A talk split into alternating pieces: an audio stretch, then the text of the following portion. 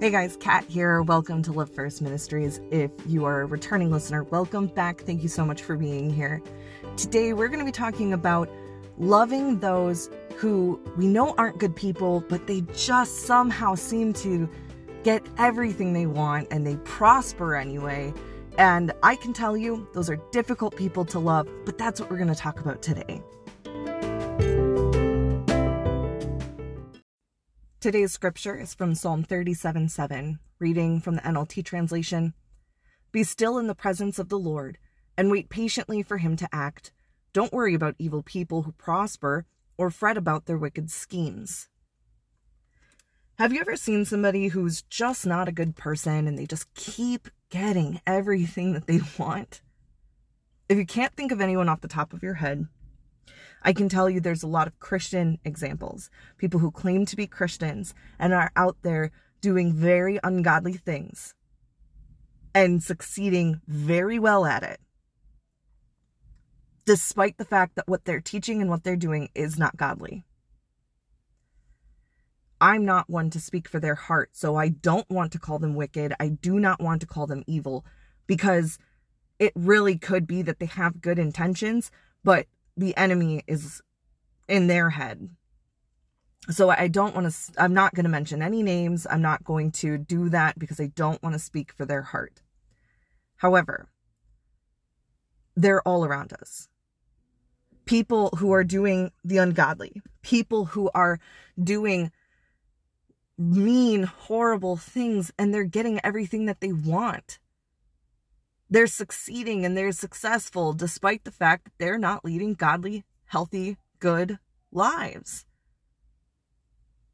And I've said before, I'll say it 500 times over loving first is not easy. And this is an example of where loving first isn't easy. How do we love those who succeed and are prosperous despite their actions? It's okay to look at God and say, hey, hello, yoo-hoo, they're not behaving right. Can you do something about this? Why are they successful and why am I suffering? Or maybe you're not suffering, but it's like, why are they super rich, right? And I've been asking for a raise for the past, you know, three years. And I'm doing all the godly things, but they're not.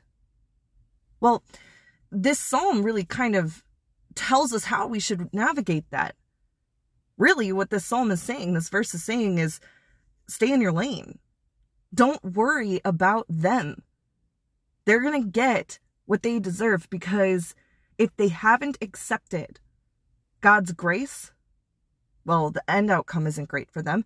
But what if they have? Well, then God will make it very clear to them when it's time for them to recognize this that what they're doing is not good. So I they are going to be punished for their actions, whether it's an eternal punishment or whether it's an in the now punishment. Either way, punishment will come, and we don't know how, when, or where. I also want to point out that just because people are seemingly prosperous doesn't mean they're prosperous with happiness. So when we look at these people, their punishment could be that they are miserable. Having wealth or having a seemingly happy, beautiful life doesn't mean that that's actually what's happening behind the scenes. Things like social media has really given us this perspective that if you look happy in your pictures, then you're happy in real life. Anybody with a social media account knows that's not true. That sometimes we post images that don't really reflect what's actually happening. Maybe you post a picture of you and your husband or your significant other smiling and you're just happy and everything looks great and bright and airy, but after that picture, you were fighting. Or maybe you were fighting right before the picture. Maybe you're posting a picture of yourself eating out in some awesome foreign city and everything looks dandy, but what they don't know is that you were crying because you don't want to be in that city. You want to go home. Or maybe the trip's just not what you thought it was going to be. Sometimes we give a perspective that's not real. So I want to point that out that they could be punished.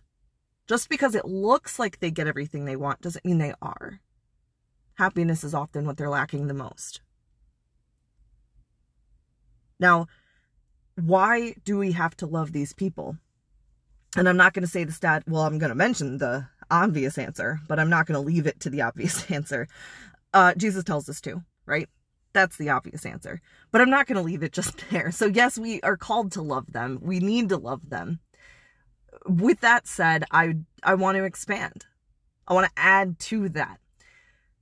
If we don't love them at their worst, then if and when they accept God and ask for forgiveness, we're going to find it even harder to love them then. People can change. Paul himself convicted and sent so many Jews and Christians. They, they weren't even called Christians then, but like Christ followers to their, he sent them to their graves, right? Or imprisoned them, treated them horribly. God still did works through him. And when he accepted God's grace, when God spoke to him and Paul accepted that good grace, he did wonderful things. And I am sure there are plenty of Christ followers back in those times that didn't want to love Paul, that said, I don't want to love you. Look at everything that you've done. Oh, you've changed now, so I'm supposed to what? Forgive you? Yes. Actually, yes, you are supposed to forgive them. But that's my point. If they had loved and they recalled what Jesus told us to love everyone, everyone, if they had recalled that and worked on it, then they would have accepted Paul's change and rejoiced for Paul's change. Think about when I asked earlier somebody who just constantly gets what they want despite everything.